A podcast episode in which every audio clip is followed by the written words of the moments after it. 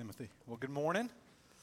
It is good to see you. Welcome uh, to Christ Central. As Timothy said, my name is Daniel, and I'm really glad you're with us today. Uh, if you're a first time guest or a recent guest here, uh, we're really glad you can be here during this Become Initiative uh, because you can hear more about our heart and our vision, what we're really all about here at Christ Central. As Timothy said, we don't want you to feel any pressure to participate uh, if you don't feel led to. We've anchored this Become series and initiative in Philippians chapter 1, verse 6, where Paul writes this He says, I'm confident that he who began a good work in you will bring it to completion at the day of Christ Jesus. Paul's confidence and my confidence as one of the pastors here, our confidence as a church comes from the promise that God's at work. I trust that God's at work in my life. I trust and know that He's at work in your life. He's at work in the people around us. God's at work in our city, and He's at work around the world. And so, this Become Initiative, it's not just an opportunity for us to give a little bit more of our resources. I want you to hear this. It really is an opportunity for us as a community to cry out to God with holy discontent. With holy discontent, we would long for more of God's presence in our lives, more of God's power to work through our lives, and that God would be so gracious to pour out His grace to transform each one of us personally and then to lead each of us not to be consumers within the church, but contenders for the mission of God in this world. That we would be a church full of people contending for more of God's presence in our own lives. By being on our knees in prayer, by spending time in God's Word, that we would contend for more of God's power to work through us as we sacrificially love our neighbor and we seek the flourishing of our city. We're all going to have the opportunity next week to take those steps of faith with our generosity, to turn in these commitment cards during the worship service. And my prayer has been and is that we will all take those steps to fill it out, either this week as you prepare to come next Sunday or next Sunday during the service, but that it would not be merely another form you fill out or a half baked commitment, but that we as a church would be hungry hungry for God to cause each of us to become the people He wants us to be.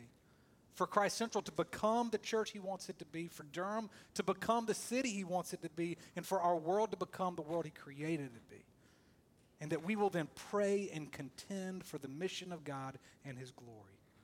We've shared during this Become initiative that we want to become a church that sees leaders raised up, that a church that plants other churches, that invests more deeply in mercy and justice. And this morning, I want to share briefly that we want to become a church that has a permanent home. God has called us to love and to serve this city. And we believe to love and serve the city well, we need to have roots in the downtown core from which we can do it. A place of establishment so that we can, uh, from this permanent home, seek the good and the flourishing of our city for at least the next hundred years.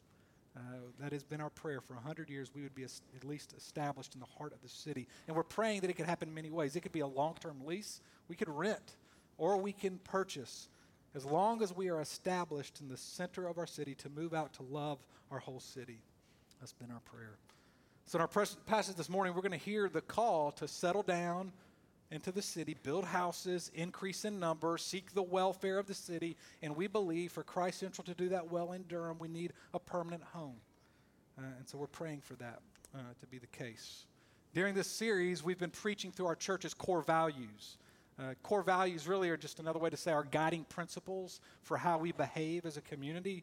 Uh, the values really create the culture and ethos of our church. If you haven't been here, we've preached on delighting in God. Uh, we've preached on resting in grace and embracing one another. And this morning, I'm going to preach on the value of serving the city. Uh, 15 plus years ago, uh, Tim Keller, who has influenced a ton of my sermon today, made one of our sermon passages extremely popular for urban pastors and urban church planners. Jeremiah 29, verses 4 through 7, uh, in my opinion, has been co opted and hijacked by many urban pastors and church planters in these urban, really cool areas as urbanization has exploded in the last 30 years. So I've got nothing against skinny jeans, uh, but I, can, I, I, can't pull them off. Uh, but I can definitely envision pastors all across our country in their skinny jeans and cool glasses and unique tattoos referencing this call to love the city. And I pray that, that we, I'm not indicting them in this, but I, I pray that we Uh, we'll look at Jeremiah 29 and Revelation 22 and see this call to serve the city is about so much more than just loving the parts of the city that we deem cool. And so I'm going to read two passages Jeremiah 29, 4 to 7, and Revelation 22, 1 through 5. If you're able, I'm going to ask you to stand as we give attention to God's word this morning. Jeremiah 29. Thus says the Lord of hosts, the God of Israel, to all the exiles whom I've sent into exile from Jerusalem to Babylon build houses and live in them, plant gardens and eat their produce. Take wives and have sons and daughters. Take wives for your sons, give your daughters in marriage, that they may bear sons and daughters.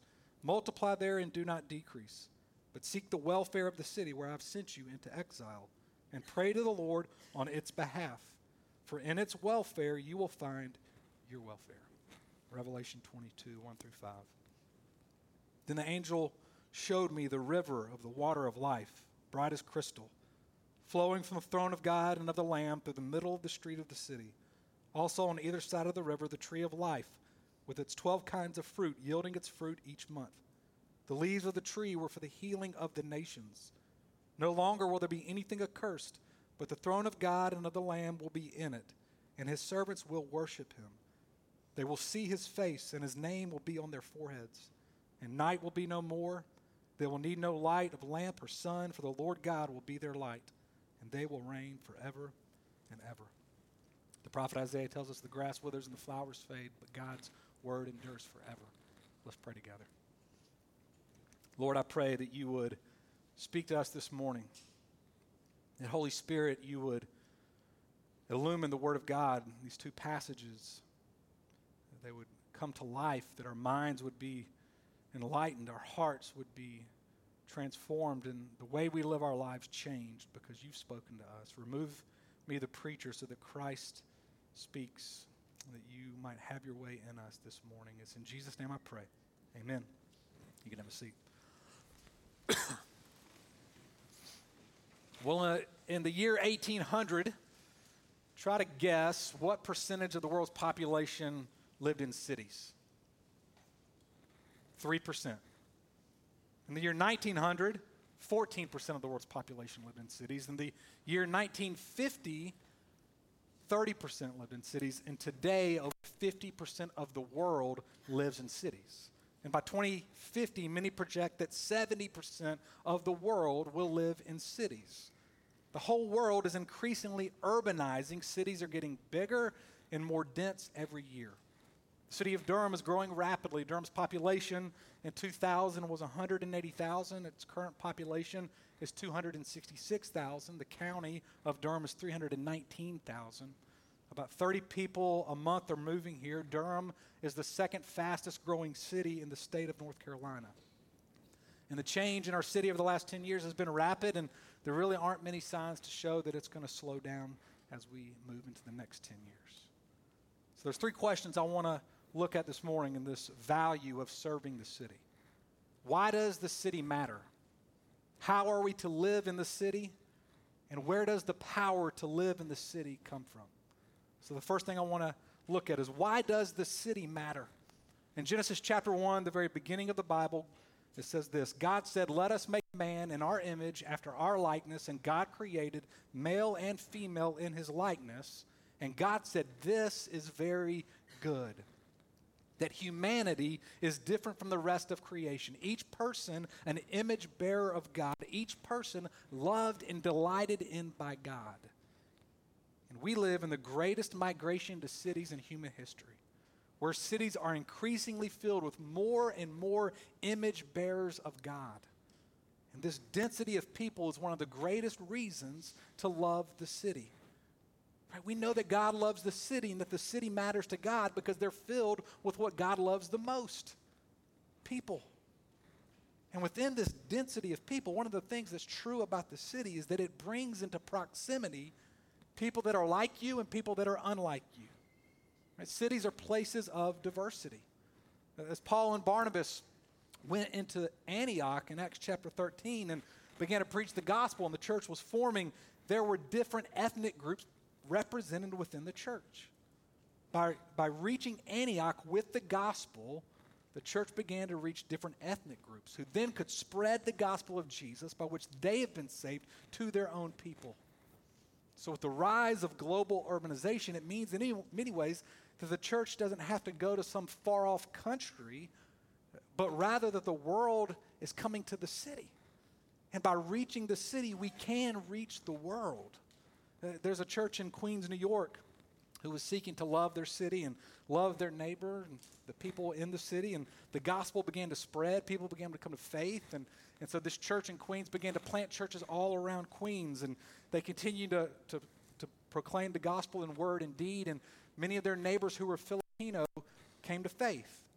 And this church in Queens, New York, then planted a neighbor church in the Philippines.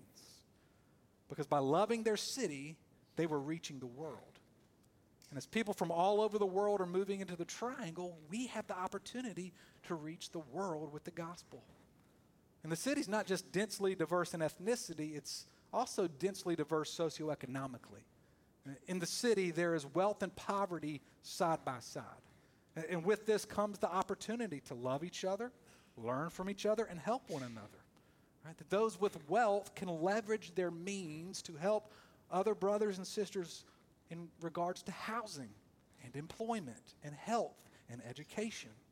And those who are in poverty can help our brothers and sisters with wealth by teaching them what it means to more deeply depend on Jesus, or what it means to be a really good neighbor, or what it means to live in community and the importance of valuing the dignity of all people. And the city is also the hub of economic growth, creativity, and institutions that are going to help change the culture.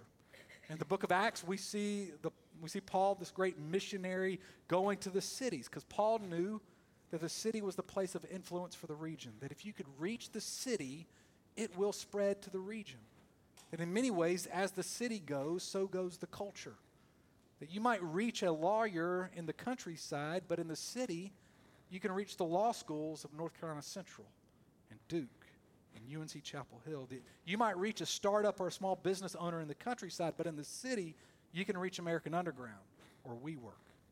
You can reach a school teacher in the countryside, but in the city, you can reach the Durham Public School Board. And these are all reasons why we are to love the city and why the city matters. Here's the second question How does God call us as Christians to live in the city? Let me give you a little bit of context of Jeremiah 29. Uh, the Israelites have been taken from their home in Jerusalem by the Babylonians, and they are living now as exiles in the city of Babylon. And the Babylonians have a plan for the Israelites, and their plan was to eradicate the spiritual identity of the conquered Israelites. And the way they would do this was to get Israel to blend into the culture of Babylon, so much so that they would lose their identity as distinct people. So the Babylonians wanted the Israelites to become like the Babylonians, culturally and spiritually, so that, so that the Israelite children and grandchildren would no longer identify themselves by their spiritual identity and being a distinct people, but now they would become like the Babylonians. That was the plan of the Babylonians in, in the exile. And so you can almost imagine how Israel could respond. They could respond by saying, hey, we're going to we're gonna go to Babylon because they're taking us to Babylon. But the way we're going to we're gonna live there is we're going to remove ourselves and resist uh, the city and resist the culture. We'll create safe enclaves and kind of ride out our time in the city of Babylon. But the Lord had different plans for how the Israelites were to live in the city. Jeremiah 29, verse 4 Thus says the Lord of hosts, the God of Israel, to all the exiles whom I've sent into exile now, to understand this word, uh, how to live in the city, we've got to understand this word exile. Exile means resident alien. It is somebody who is a citizen of one country and yet a full time resident in another country. That though they live in a country, their primary allegiance was to another country. And that country's beliefs and practices shaped their living while they lived in a foreign land. Resident aliens lived in a country as full participants of that place, but they lived neither as natives nor as tourists. Exiles didn't live as permanently rooted, neither did they live as travelers merely passing through. Now, 1 Peter chapter 1, Peter refers to all Christians as exiles.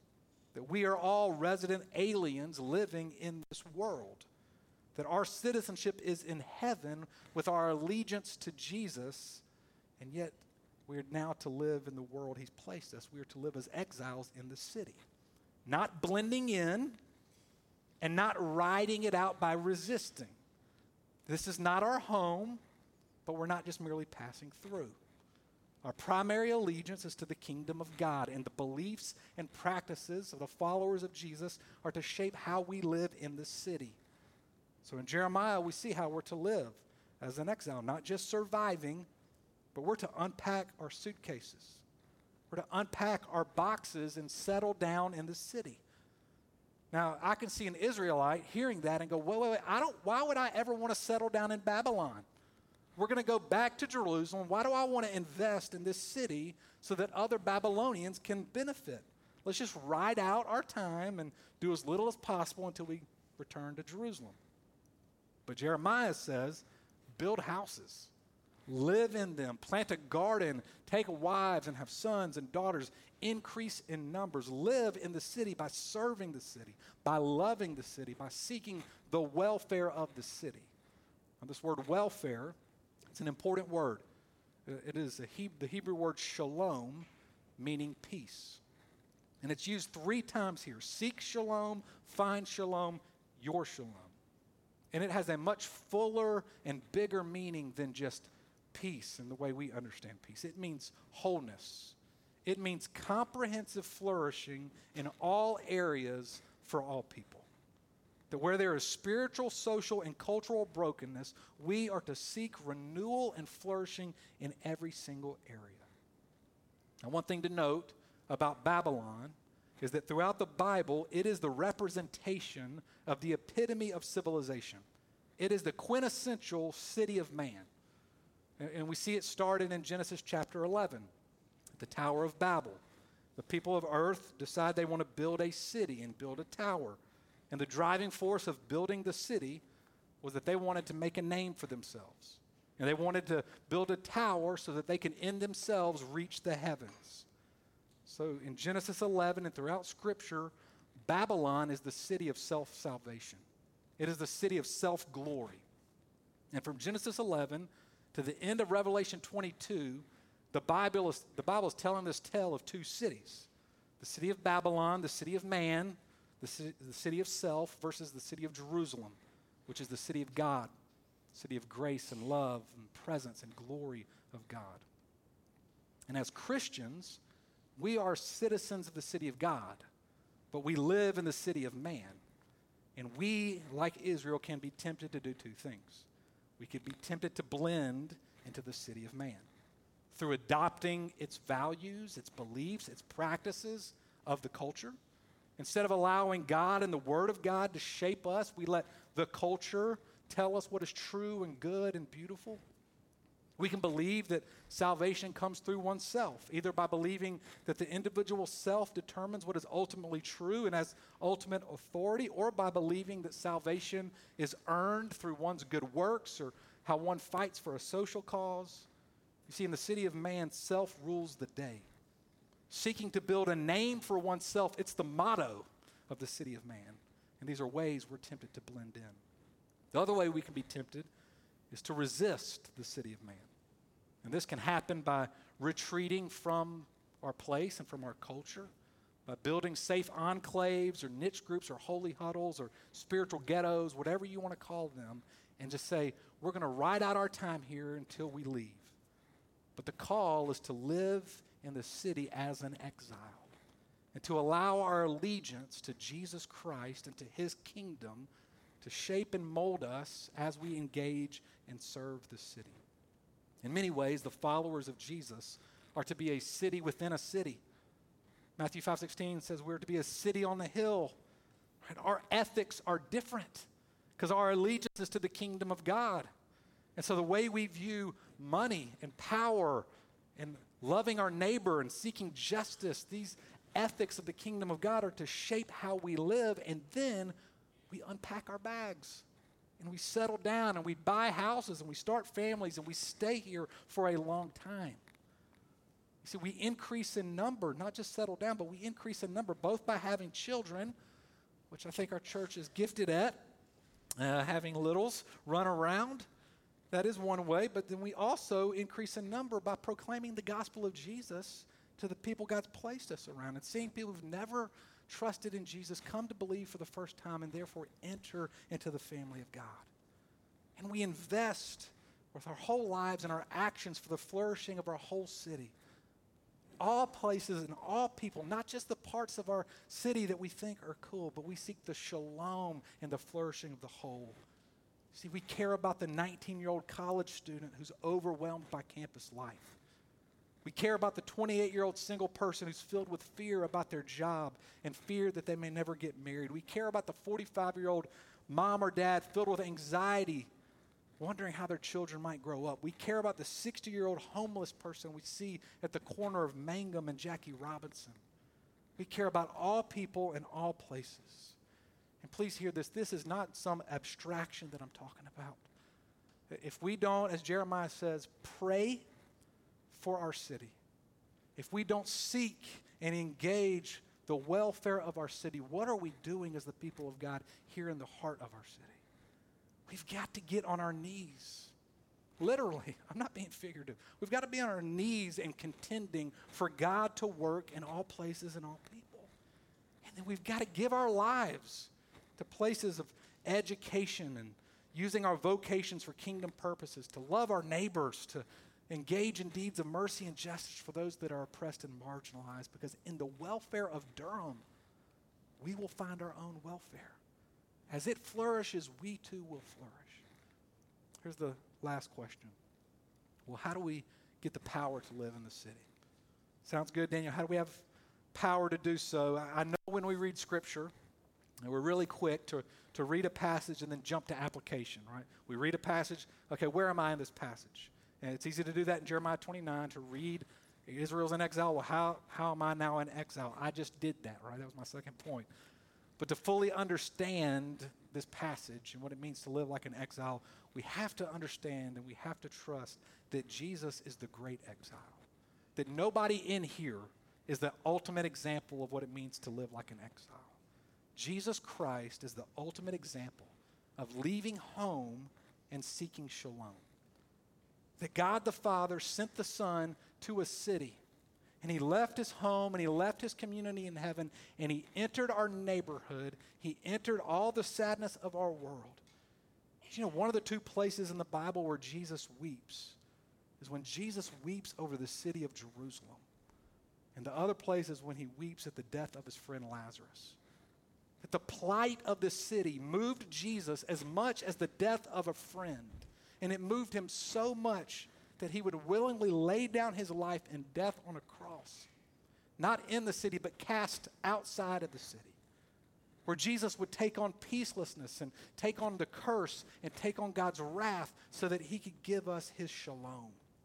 That Jesus dies to bring the city to earth as it is in heaven, a new city, the new Jerusalem, that Revelation 22 gives us a description of.